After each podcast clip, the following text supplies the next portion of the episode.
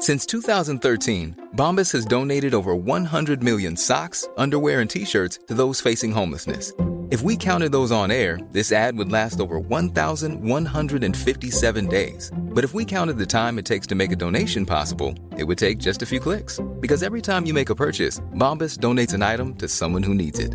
Go to bombas.com slash ACAST and use code ACAST for 20% off your first purchase. That's bombas.com slash ACAST, code ACAST. One size fits all seemed like a good idea for clothes. Nice dress. Uh, it's a it's a t-shirt. Until you tried it on. Same goes for your healthcare. That's why United Healthcare offers a variety of flexible, budget friendly coverage for medical, vision, dental, and more. So, whether you're between jobs, coming off a parent's plan, or even missed open enrollment, you can find the plan that fits you best. Find out more about United Healthcare coverage at uh1.com. That's uh1.com. Hi there, my name is Jenny Rooney, Chief Experience Officer and host of Adweek's newest podcast, Marketing Vanguard.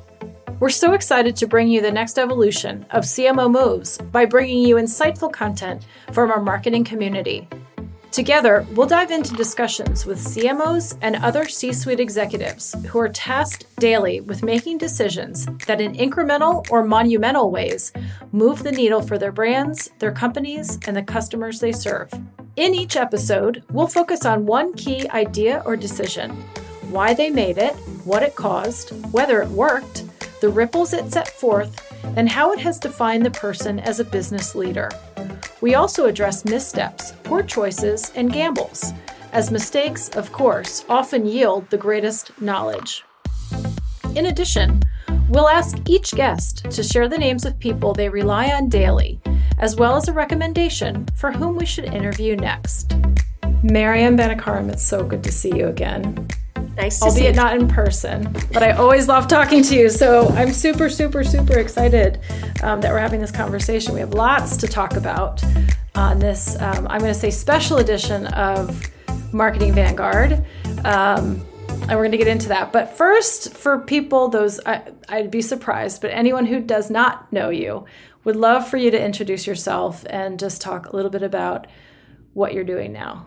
Yeah, so you know, I've been um, a CMO for a very long time across industries, and a, um, about a year or so ago, I stepped in to do a special project, really to help bring back New York City, not as a side hustle, which I did before, but as a full time sort of project.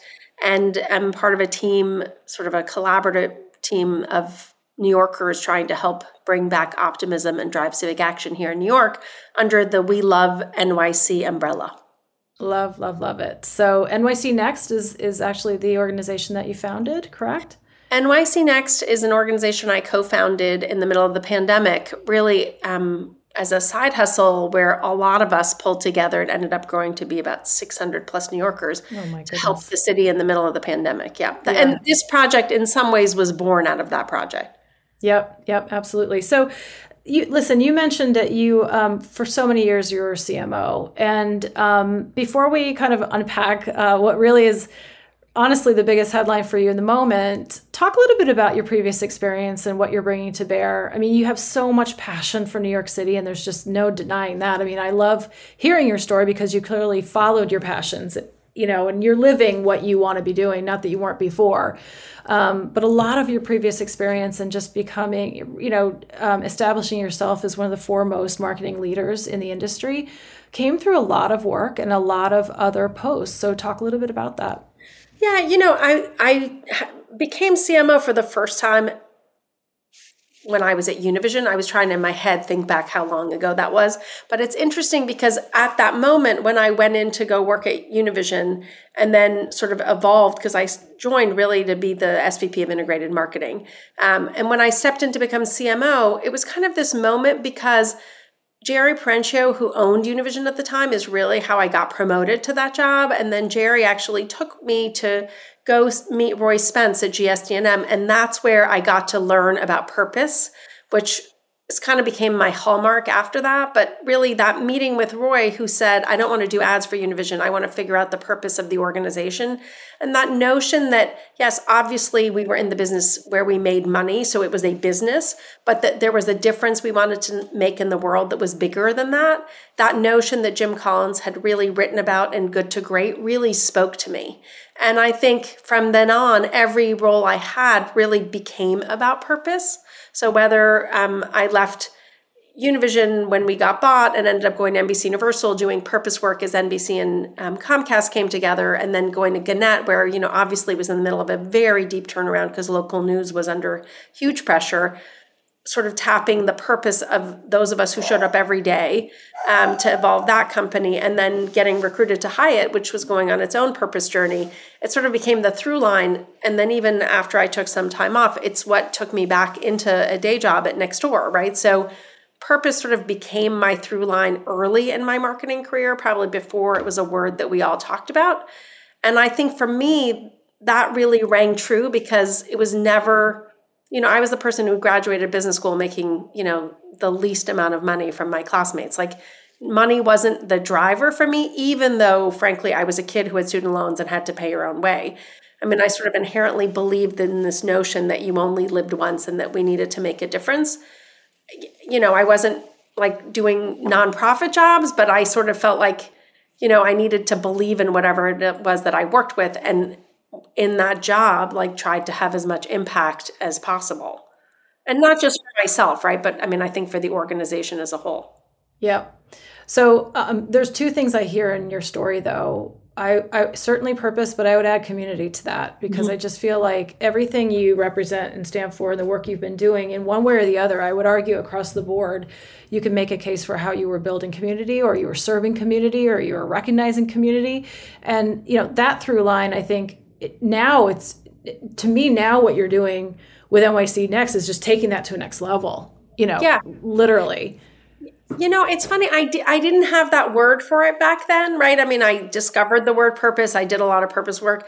And then I think probably in the last couple of years, that notion of community and how that was a through line that I did instinctively, but didn't necessarily Correct. know to call out, as you're pointing out is definitely true. And I, when I think back on it, I think, you know, as a kid who immigrated here in the middle of the hostage crisis from Iran, I, um, the way I found belonging or tried to find belonging was by stepping in and getting involved. And that's how I sort of would find community. Mm-hmm. And so it's not surprising that I was sort of always, as part of this like diaspora, um, having now experienced what I know to be called cultural bereavement, right? Like looking for the thing that you had lost, which there was no word for growing up.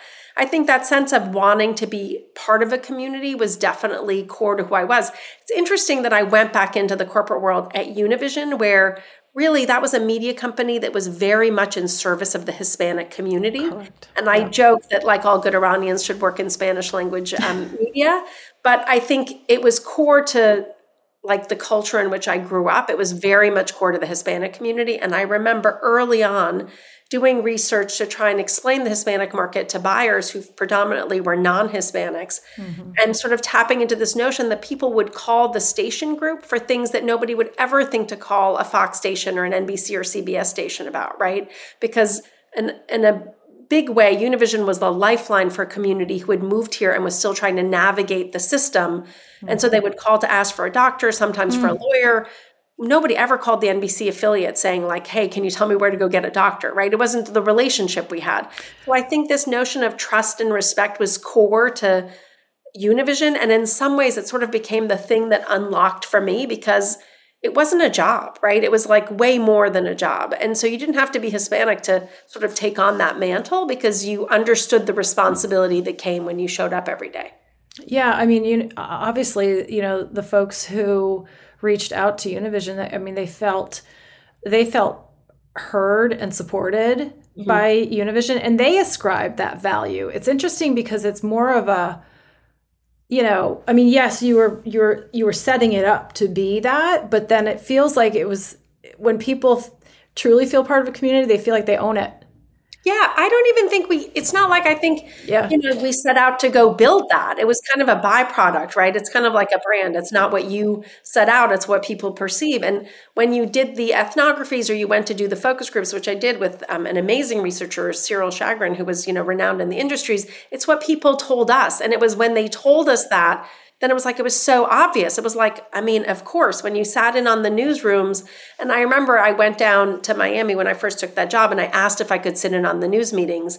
And they said, You're the first person who's come from New York from the business side who's actually asked to sit in on news meetings. I said, Well, I'm interested to know how you guys process what you're going to run for. I mean, I, you know, I sort of need to observe to understand so that I can then explain to others. And there was this sense that you were serving the community. It was very much a service driven media company, even though I don't think anybody would have used those words in that time. Yeah. Yeah. It's it was an instinct. so fast forward to to the latest headline uh, coming out of your world, and um, I would be surprised if anybody hasn't been following the thread. But um, it's it's let's let's unpack it because I would love to hear your first person account as the force behind it and the visionary about you know about why uh, why you all went out to the world and to, to New York City in particular with with a new um, a new platform. Really, the centerpiece of which, and you'll correct me if I'm wrong, was a logo that everybody sort of hitched into, um, and it's a fascinating case study. Yeah, let's talk about that. Yeah, so you know, um, I I had gotten to know Kathy Wylde, who is uh, an amazing, amazing person here in New York, who many consider to be the most powerful woman in New York, who really d- shies away from the spotlight. So she's not known unless you actually know her. Um, I'd gotten to know her again when we launched New York City Next, because again, it was sort of a grassroots movement that was trying to help the city. And early in the pandemic, we started getting to action when most people were sort of frozen, particularly organizations, because of all the risk mitigation things that got in their way. So when we did that moment for Broadway, you know, just imagine a handful of New Yorkers coming together, figuring out how to get the red steps in the middle of the pandemic when no permits are being given and getting Bernadette Peters and 24 other Broadway uh, performers who won many, many awards to come together and use their voice out loud together. In that moment that we really amplified on social and digital, we got connected to all kinds of people and we'd get on these phone calls and we'd be like why are we on the phone? Like we're nobody. Like we'd be on the phone with these like very um, storied professors or heads of different um, organizations and one of the people we got reconnected with was kathy and i think what she really appreciated was the hustle of this group of just new yorkers who purely we were doing this for their love of the city and the ability that we had to not just have good ideas but make them happen and happen quite quickly. That's sort of what bonded us together. Um, you know I, I don't know if everybody knows but kathy sort of was a community activist at her core when she first moved to new york. And so i think she sort of recognized that in somebody else. And so in February, she said to me when I go to a meeting with her, I was still at Nextdoor. And when I went to this meeting with her with one of her CEOs, he basically said to her, you know, the partnership needs to lead. We can't wait for government to just take this mantle alone. This is really actually very um, original to the founding of the partnership because the foundership, the partnership was founded by David Rockefeller and Felix Rohatyn when they actually helped the city come out of the financial crisis in the 70s, right? And so that she sort of heard that same message saying, um, you can't wait. We really need to come together and find a pathway forward. And she said, oh, well, you know, meet Maryam. And I was like, wait, what's happening? so when we left, she said, would you consider leaving your job to come and sort of lead this effort? And so pretty quickly, I reached out to a friend who I'd gotten to know, Per Peterson, who was a very big name in the advertising business. We were both on a board together. And I said I was looking for an agency to help me with this project if I was going to take it on. Mm-hmm. And um, he introduced me to founders. And really at that very first meeting that we had um, it was just a get to know you. They showed up and one of the early things they showed me literally in that first meeting was the i love new york mark with the heart animating. And it was such an obvious thing to look at. Mm-hmm. and um, it sort of was this immediate like recognition of like okay they're they're strategic and smart and, and clever. And i think that's what sort of got us going. But we began to do research to figure out what the backdrop of the city was, right? 60 some percent of New Yorkers at that time were very concerned about where the city was headed, even though we were coming out of the pandemic. what was a, year was that then? That was That was 22. And by the 22. way, we just redid the study in 23 in February, and the numbers are not better. Um, even though the city feels like it's more alive to those of us who've lived here, because it is more alive than 2019. When you have people come from other places, they'll say to you, things aren't open at night the way they used to be. Mm. You know, the city feels a little dirtier, a little less safe, and and you know, you keep reading those headlines, whether they're accurate or not. It's definitely a perception for not only those of us who live here, but you know, even more for people who who don't live here. Can I, I, pause? can I ask you really quickly, going back a step? What was the brief, or what was the ROI that you were hoping to get out of this campaign? I mean, what did success at that point? What did success look like? Well, the, I mean, we had a one line brief, which was to remind New Yorkers that this was the greatest city in the world and to mobilize them to action to action. So it wasn't that you wanted more people to move there. It wasn't that you wanted more people to take jobs there or anything like that. It was just it, it was for New Yorkers, right? So yeah. it wasn't a tourism campaign. It wasn't yeah. a you know go back into the office campaign. It was you know, and I go back to for me, it sort of came out of New York City Next in that we needed to remind each other why we loved this city. Like mm-hmm. nobody ever moved to New York thinking it was easy or cheap or, you know, there's none of, none of the reasons we came here, right? But mm-hmm. to your point from the very beginning, this was the city that made many people, whether they were born here or moved here, feel like they belonged. Mm. And that sense of like, are you going to give back to the city that gave that to you was mm-hmm. really at the core of the insight for us. Yeah, and it's not going to get implied is it's not going to get better if we don't do something about it. At the end of the day, we can complain all we want or we can point fingers, but really it's on the onus on is us. on. Yeah. yeah. And it's interesting. Um, I my husband pointed me to a documentary the other day on Benjamin Franklin. And he said, you know, it's interesting. He has a similar idea, which is he believes in self reliance and the collective good. Yeah. Like those two yeah. things are not diametrical opposites. They're not. They're not mutually exclusive. Yeah. New York is a very good example of that because we're a city of individuals and yet we're at our best when we come together. Mm-hmm. And I think the thing that makes New York amazing is that it's complex, it's diverse, it's got lots of energy. It's also the thing that makes it very difficult to make change. So the idea that, you know, one mayor, one governor, one council person can make, you know, just make big seismic shifts, it's not really realistic because it is complex here. It mm. is big, it's dense, 8.5 million people. That's a lot of people living in, you know, not that much space. So I think this notion that like it belongs to us and it's time for us to come together to you know, try to make a difference. And so that's why I say to you is kind of born out of New York City Next because we weren't elected officials, we weren't in these day jobs, we all were just doing it to help. And in doing it, we all felt better. We actually found community. We got connected to new New Yorkers who cared about the same things. And we felt less lonely, right? Like Jennifer Reingold said to me, you found purpose out of despair. We found purpose out of despair and we lived it. And what was interesting was that we weren't alone. There were many other people who were doing their version of New York City Next, whether it was Sasha Gutierrez, who was pulling together with her neighbors in Brooklyn and singing on a stoop in Brooklyn, or Katie Savage, who had been laid off and started doing litter pickup in Hell's Kitchen.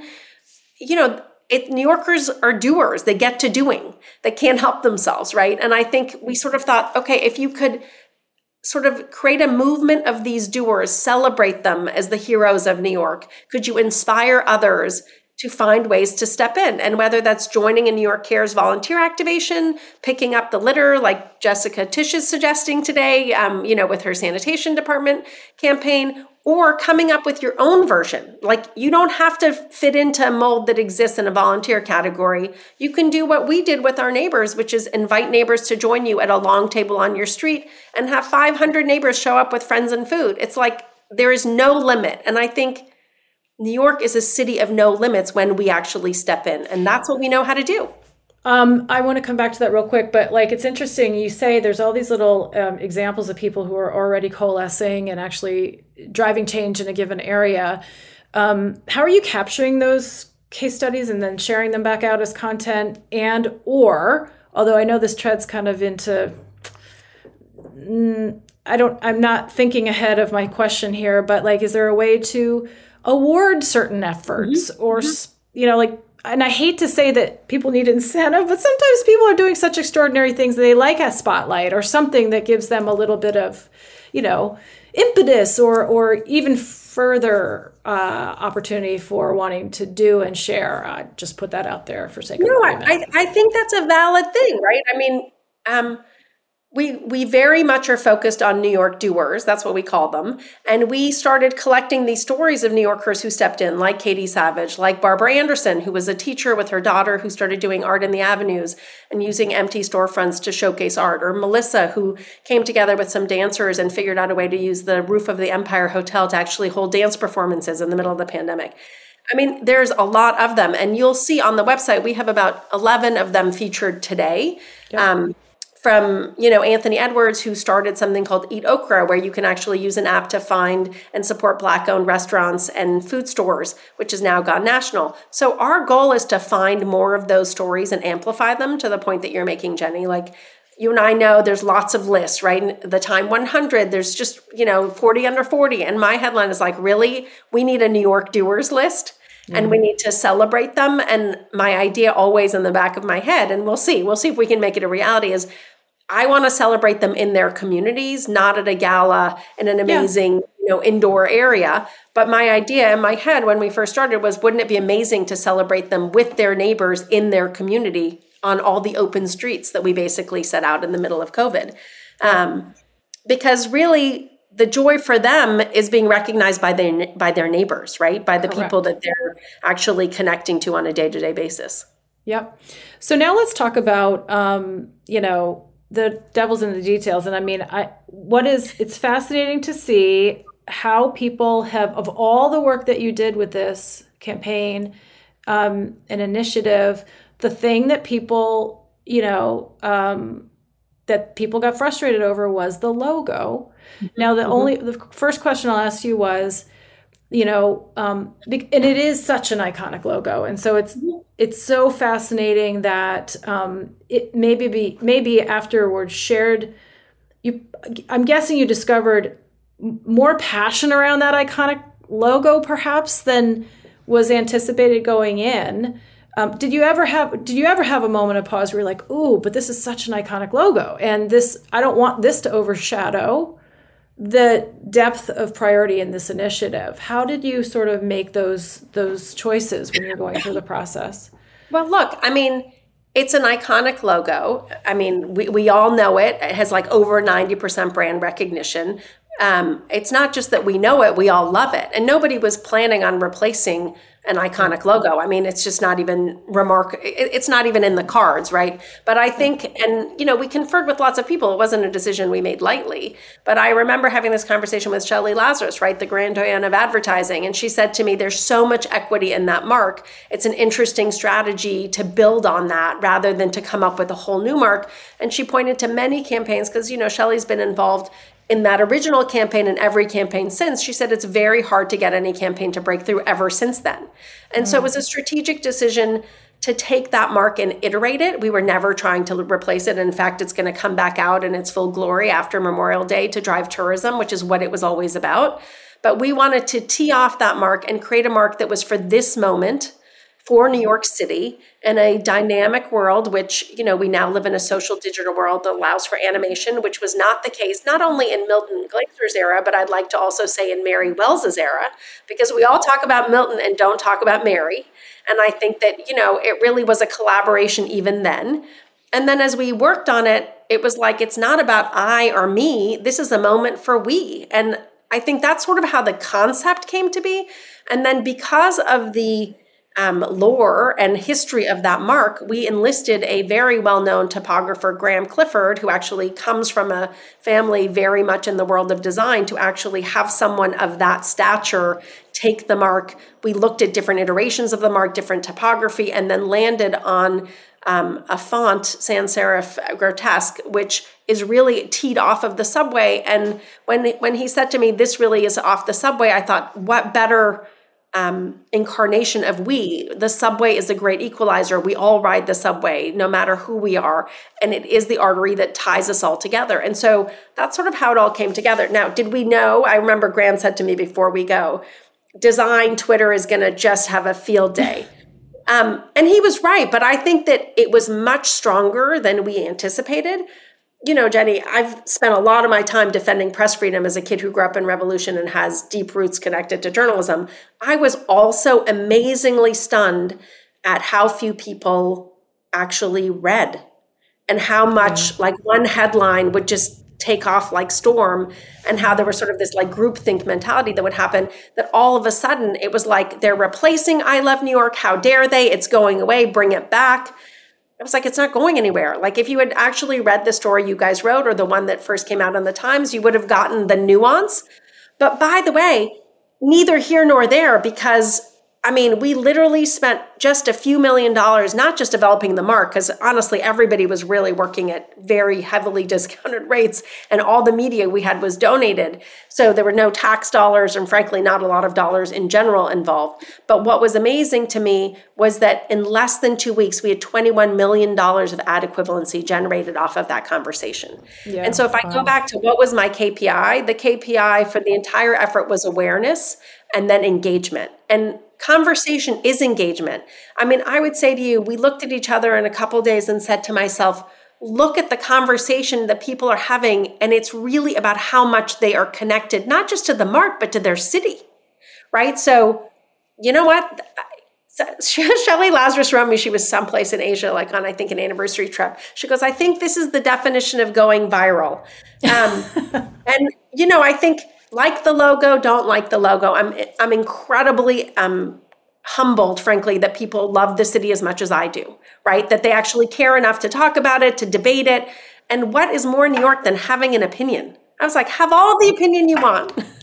Well, what I think is interesting is funny you say that word nuance because that I use that word a lot. I um, people don't have patience nor time nor interest anymore in any kind of nuance, and that's mm-hmm. a conversation for another day. But I think it's a shame because there's and I think it's there's a whole host of reasons why, but you are you know what you're describing to me as you said is there wasn't any nobody looked behind the headlines. Nobody really took the time to really see or or or or really had no no interest. Now that it's come out and now that all this conversation has happened well now people are able to a probably have more interest in the nuance. They're probably taking more time to read about the nuance and they're talking about it. Like you know what i mean? So at least i hear you on um, you know you've probably shared and had the captured the attention of a lot more people who would have just walked away mm-hmm. you know? Um, and for others quite frankly who maybe came out of the gate with a knee-jerk i love it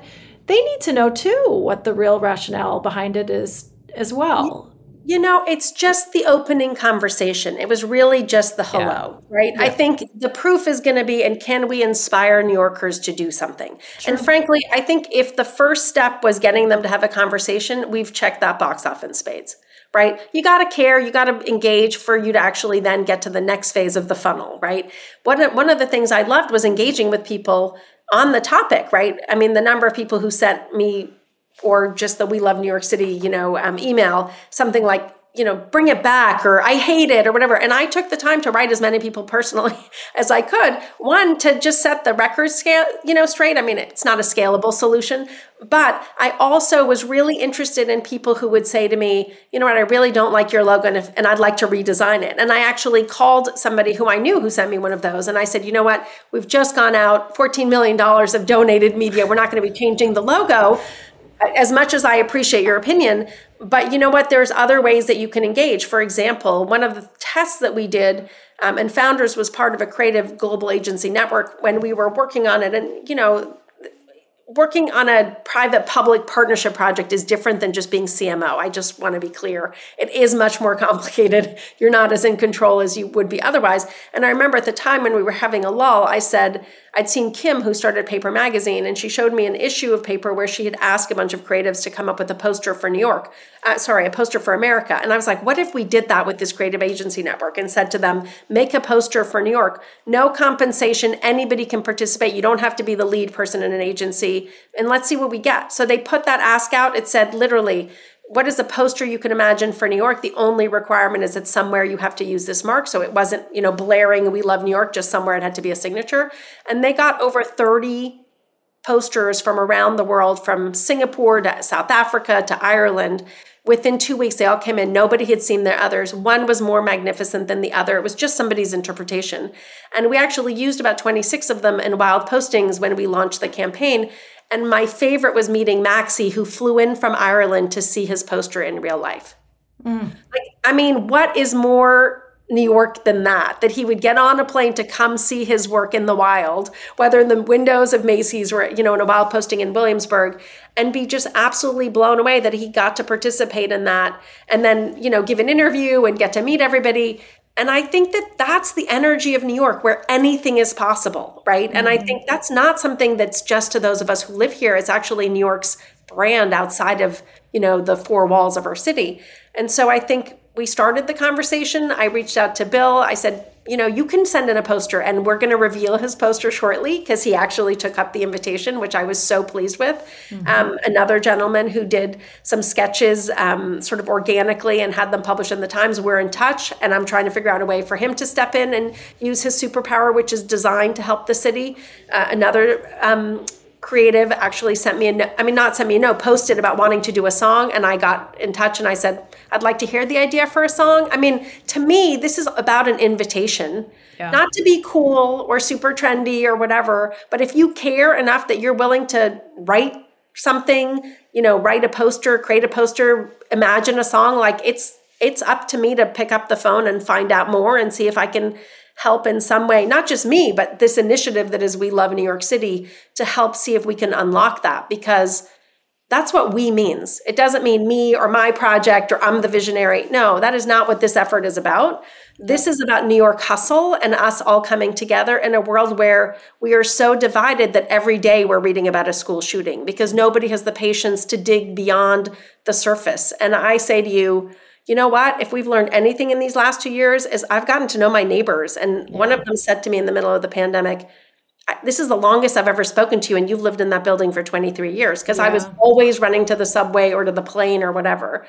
Like, you know what? There's a loneliness epidemic. There, there is a mental health crisis our world is divided and it is up to us to find a pathway to see each other as humans and find a way where we can all step in and find a, a place to be part of the solution. Yeah yeah absolutely absolutely. Um, putting your your former cmo hat on um, besides the things you just mentioned what is the next step? You know in this overall strategy how do you think about it? Um, well, a, a, lot of the immediate next step for us, and like I said, it's really about civic action, but a lot of the next steps are about collaboration because mm-hmm. the we is not about us, right? Today, VML Y&R and the Department of Sanitation announced a campaign for lit, for the Department of Sanitation to get people to not litter.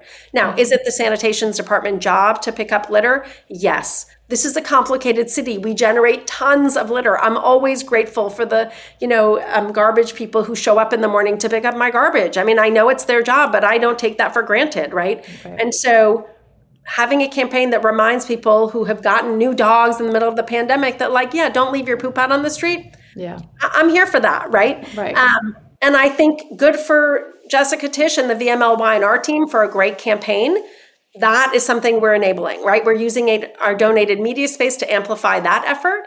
We're in conversations with a um, with the MTA about a project that we're going to be announcing, um, where you get to actually get involved in the um, selection of the performers who actually perform underground and remind us that our subway system is amazing and that there's mm-hmm. incredible artists that share music from around the world with us on our daily commute.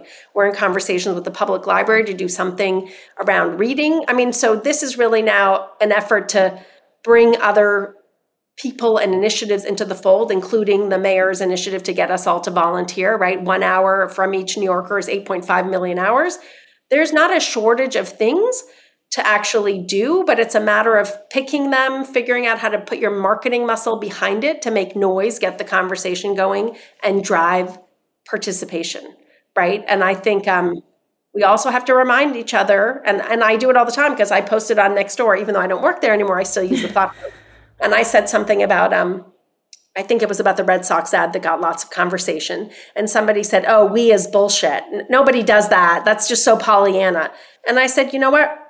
That may be the I'm, i appreciate that that's your opinion but i'm here to tell you that literally with 10 strangers who i met on next door we we enabled a neighborhood gathering a lunch from 12 to 2 on october of this past year where 500 neighbors came and actually sat down and had a meal together mm. it's possible and yeah. i say that as somebody who's actually been part of the movement that's seen it happen it's mm. not arbitrary it's not an academic exercise for me i've seen it happen and I say all the time, you know, Jenny, when I say like if I can become CMO, anybody can become CMO.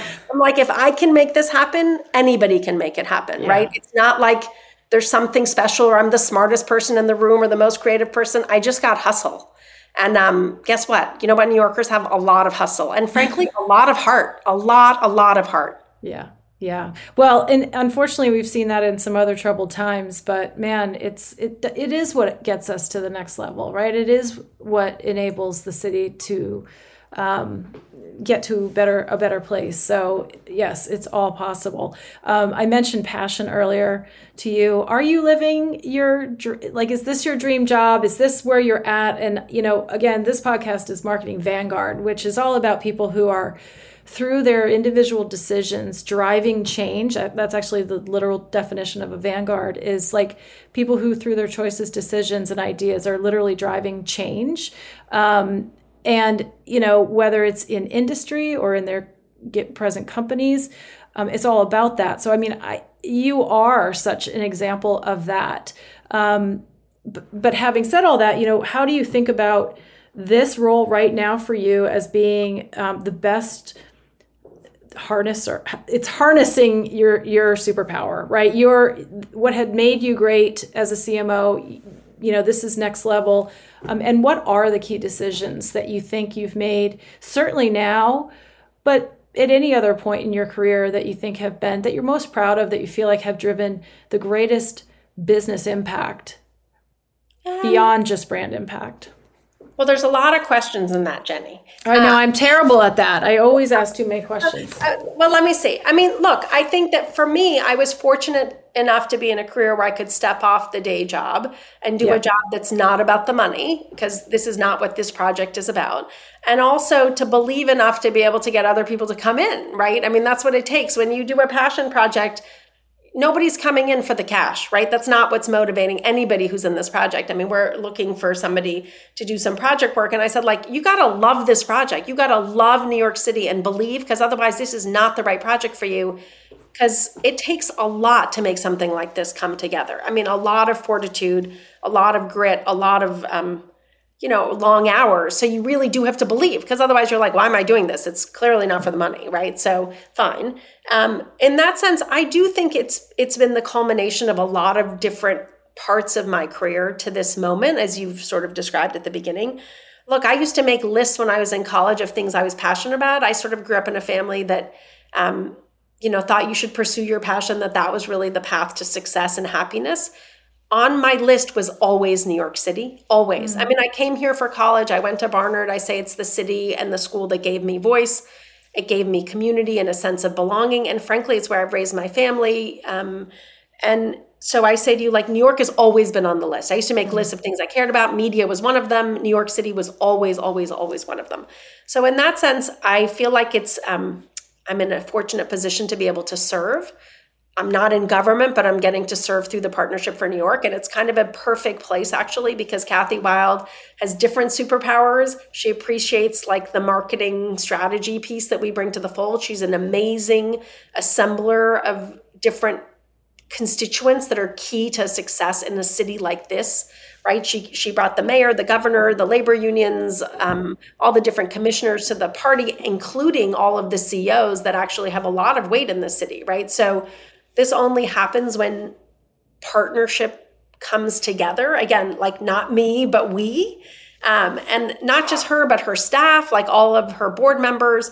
Like it's it's a it's a real effort and journey. So I I do think it is the culmination of a lot of things combined for me.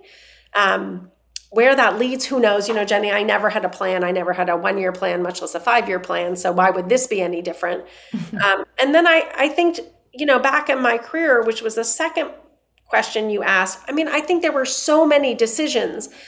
You look back and you see the through line. Like for me, purpose was something I think I got early because I did live through a revolution. I did recognize that there was this tenuousness to life and that somehow I wanted to make a difference. And what that form was, I don't think I had ever had any idea.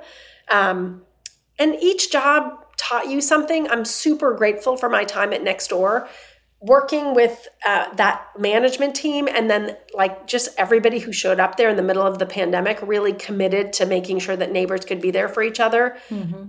you know that was also an incredibly pure pure purpose that got us all in the middle of the pandemic not making bread but trying to figure out how to enable groups to function on next totally. yeah um, so I think that each thing sort of builds on the next. They don't all work out in your career. There's been moments of, you know, absolute failure in every single job, frankly. We don't always talk about those, but you know, I, I sort of like to talk about all the problems and all the difficulties because I think then that sort of makes everybody recognize that they're not alone and in what is a long journey, right? It's not a sprint, it's a marathon. And so, you know, I'm I'm grateful for the partnerships that have allowed us to come to this moment. Um, and we'll see what the next moment brings. But what I can tell you after having, you know, heard about the latest school shooting, um, which happened again today, it's like I am more and more convinced that community in real life matters. It matters for us to be able to take the time, not just to see each other, but like really see and hear each other and find a pathway forward. It is not a coincidence that you're seeing so much conversation about the need for civic engagement today, whether it's Richard Haass's book, what you know David Brooks has been writing, what Doris Goodwin Kearns talks about about the 60s.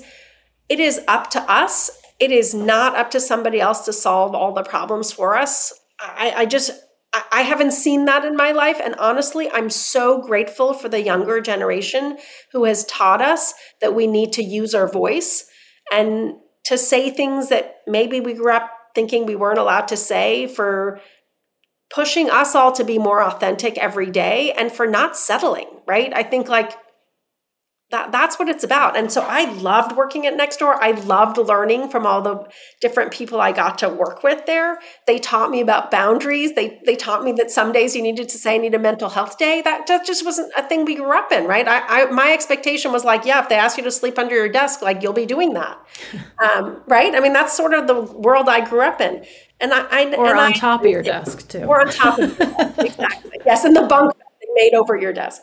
Um, so, so I think we're in a different window of time. And, you know, I, we, they posted a meme off of the Barbie movie the other day, and I was like, I don't even get that, but I was like, oh, I'm just going to go try it. And the muscle memory of trying to figure out how to make that and erase my background or whatever, I was like, it's okay not to be cool because I learned things.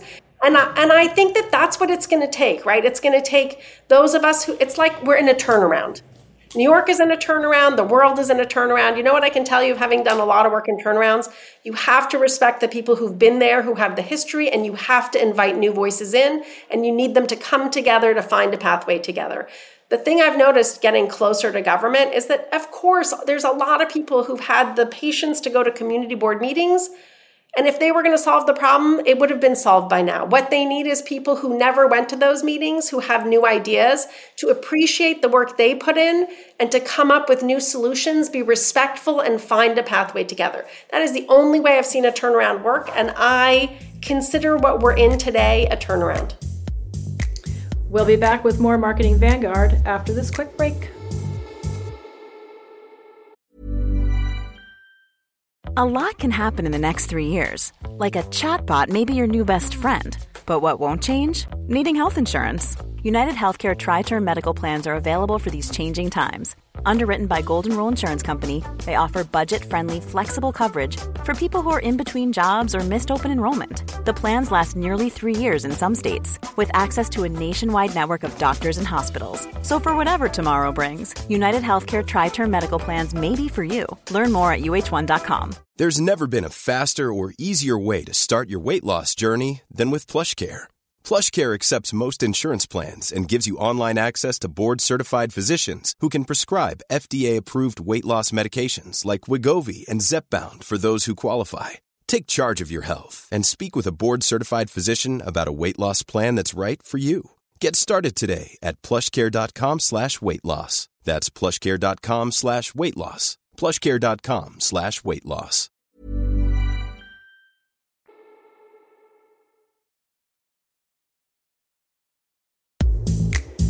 All right, so Maryam, I got to ask you. Um, I'm really you're curious. all kinds of crazy. no, no, no, but I am very curious. Social media is is the genie out of the i mean it's just such Oh, an it is. obvious question but it's like everything you're talking about is we just need like community. We need people to come together. We need bar back, backyard barbecues. We need like you know people to go to the meetings. But social media can we ever get back there with the huge barrier it's that it's social that's media out of that that genie is out of the box right? Or Ugh. whatever. It's i mean believe me i see it with my teenagers. I see i mean they're not teenagers they're like in their early 20s it is so bad now on the flip side it really has connected us and you can get a message out and you're not dependent on the woman who controls the email for the block association like there's good and bad um I think we need to find each other in real life. I really do. I think there is this digital thing, like digital, and like I, I do believe in that. But it's so funny when I say to people, like, we did that party on the street, not as part of this effort. I just did it as New York City Next because I was like, I know there's something in that. And then, you know, eventually somebody was like, I, I like your idea. And I was like, okay, well, you know what? You're crazy enough. Let, let's go do this together. And it was like being back in college. I put flyers under windshield wipers that moment where literally 500 people showed up, Jenny, I mean, I could not have imagined. I was like, 100 people are going to show up. I mean, I didn't say that out loud when we started and I rented the 400 chairs, but 500 people showed up old, young, you know, just every color of the rainbow and basically brought their own food and sat and had a meal for two hours. it's amazing And that included the police and the ENT and the, you know what I mean? Like, you Yeah. need people to come together and to be like, oh my, and now when I walk down the street, people are like, did you see what happened with the poop guy or that person? Right? You're just more connected.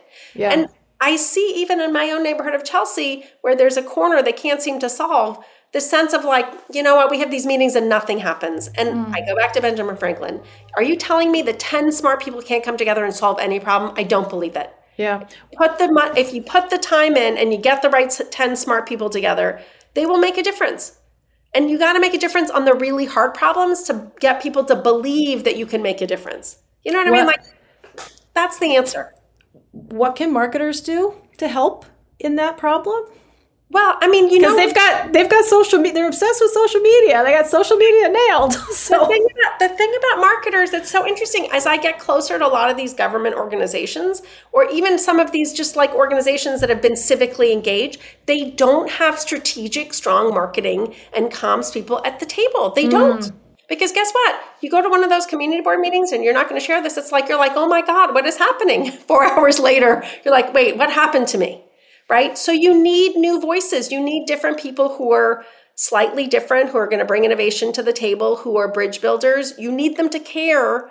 I mean, what we used was what we learned as marketers, right? Like that's how we arranged the party on the ta- on the street. It's not like there was some magic sauce here. yeah it, the communications aspect is huge The communications Telling aspect stories. is huge. Yeah. You got to tell the story and bring people along. Yeah. And guess what marketers are good at? That. Yep. Um, another fun, fun question I like to ask um, in this conversation. so we're going to do a little bit of a left turn, but um, I like to use the metaphor for, uh, you know, using a sports analogy. I played soccer growing up. I love the framework of a field and and the players who are on that field. And so whether it's soccer or something else. And even if you've never played a sport, it's the concept of you've got the strikers on the front who are going for goal. You've got the midfielders who are basically kind of holding the line, the connective tissue between the front, you know, people who are trying to score up front and the people defending the goal. And then you've got the defensive people at the back who are just protecting that goal at all costs, making sure with everything they've got to not let offensive kicks come in. Where are you on the field? I played in the defensive position. So I grew up in Iran where we grew up with soccer and then came to the States where there was no soccer. But I definitely played, I, I played in the back. You protected the goal. I protected. Yeah. What do you think that? Why I'm protecting my city. Yeah, yeah, yeah, absolutely. Um, mistakes. Sometimes we learn the best, and I've talked to so many CMOs who are like, "I just, I'm, I, I'm kind of not. I don't. I've heard all the great success stories, but I want to hear the missteps. I want to hear the mistakes. I want to hear even the failures that people learn from because we're all making them." Um, what's one that you would point to that you learned from tremendously over the course of your I career? took a job mid career and, uh, you know, it had all the trappings of a perfect job. And within a week, I knew it was a mistake. I, I mean, I just knew it. Like a weekend, I was like, what the heck has just happened to me? and um, I ended up leaving that job. I mean, it was a big mistake. I actually, like, for years, I didn't even have it on my resume because it was so short lived. It was like, okay, it was like a blip. But it's the, it's the mistake that actually led me to go off on my own, leave the corporate arena because by that point I was pregnant. I was like, who's going to hire a pregnant person? I mean, it was just a mess.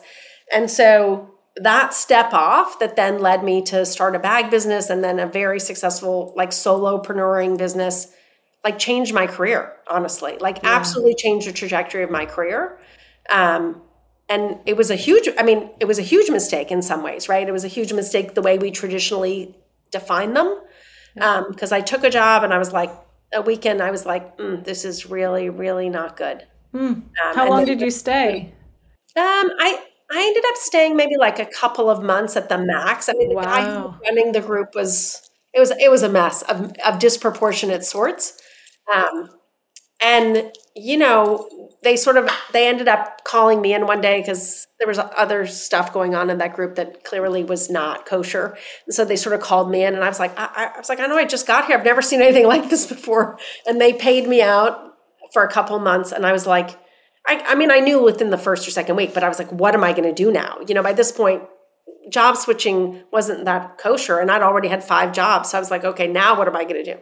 And so that's when I I'd started pretty soon. I'd started taking this oh my god this class on making accessories at FIT because i was like how hard could it be? And literally i made the ugliest um, belts and bags known to mankind but in the process met a woman. And so i left there and started a bag business like totally randomly. Um, but it changed my life. And I, wow. it actually really ended up changing my life. And even though i didn't totally end up going in the bag business it was sort of the thing i had going while i started doing consulting. And uh, honestly like it changed my life financially. It changed my perspective on all kinds of things. It showed me that I could just make shit happen, right? Like without having the whole structure. Um, it, it was like one of the most visible failures in the sense that it was just bad decision making. Although honestly, I don't know that I. I mean, suffered anything from it. Yeah. Looking back, I actually think it was the best thing that ever happened to me. But you know, mm-hmm. when you're mm-hmm. in it, you're like, now what? Mm. Um, but it it changed that decision changed the trajectory for me. So mm it took me off of the corporate game for five years. Mm-hmm. Then when I came back in, I was at a totally different place mentally, just even financially. It just was it was a game changer. Amazing, amazing. Um, I could talk to you for hours more on all of this. Is there anything else though uh, specific to um, to the We Love NYC um, campaign and I mean, experience I, that you want to share? I think the thing about We Love New York City is that it's not about us. It's an invitation. So everybody should think of it as an invitation as to how they can step in and get involved. I've had um, consulting companies come to me with ideas, and we figure out how they can do what they do and leverage the campaign in, in a way that helps the city. You know, you, you saw the sanitation example with VML, Y&R, so it's not even like they all have to be agencies we bring to the um, fore you know, there's so many ways to help New York. So it, it, doesn't mean we won't do them with corporate partners. It just means we've opened the conversation and said, find a way. And whatever way it is, our job is to help try and enable that, right? And amplify it. The last quick question is who's next? Um, we have a spirit of pay it forward here with Marketing Vanguard. And so, um, as much as we love talking to people who are um, who through their visibility and their experience and their innovation and influence are are driving this industry forward. We also love to use this as an opportunity to meet new people and sort of also um, bring them onto the show. So, who would be the next industry leader you recommend we interview for Marketing Vanguard? And that can be a CMO or otherwise. Okay, well, the person I think you should interview is Deborah Martin Chase. And the reason I love Deborah Martin Chase is because she's not on all radars. And frankly, she's reinvented herself multiple times from having been the producer of Sisterhood of the Traveling Pants to Cheetah Girls to Princess Diaries to being the first Black producer of a network TV show, which is The Equalizer. Love it. I mean, Deborah is a firebrand and not one to have been defined easily. And frankly, she is she lives between New York and LA. She has gone on recently to produce Broadway shows.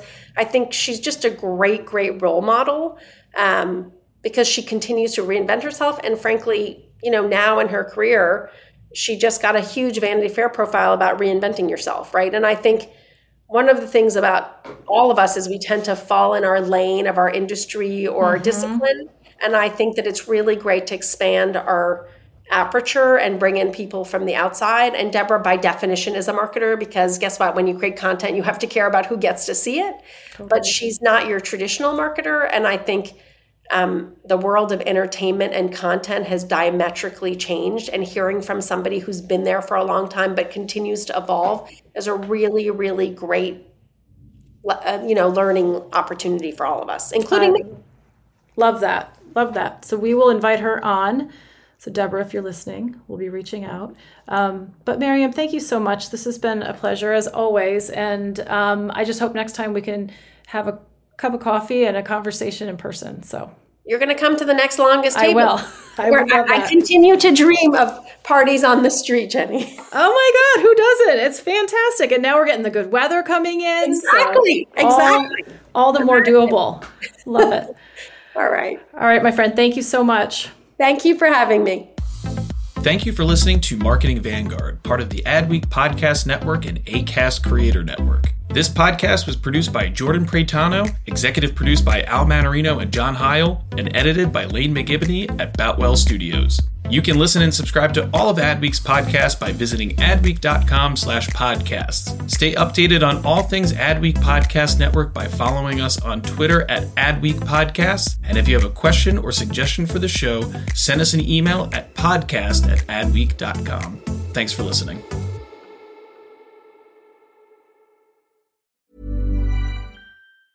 Hey, it's Danny Pellegrino from Everything Iconic.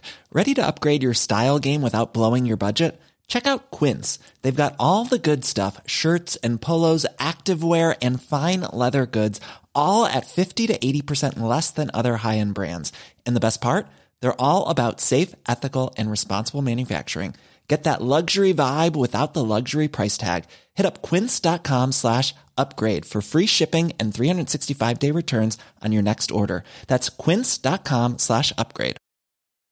When you make decisions for your company, you look for the no brainers. And if you have a lot of mailing to do, stamps.com is the ultimate no brainer. It streamlines your processes to make your business more efficient, which makes you less busy. Mail checks, invoices, legal documents, and everything you need to keep your business running with stamps.com.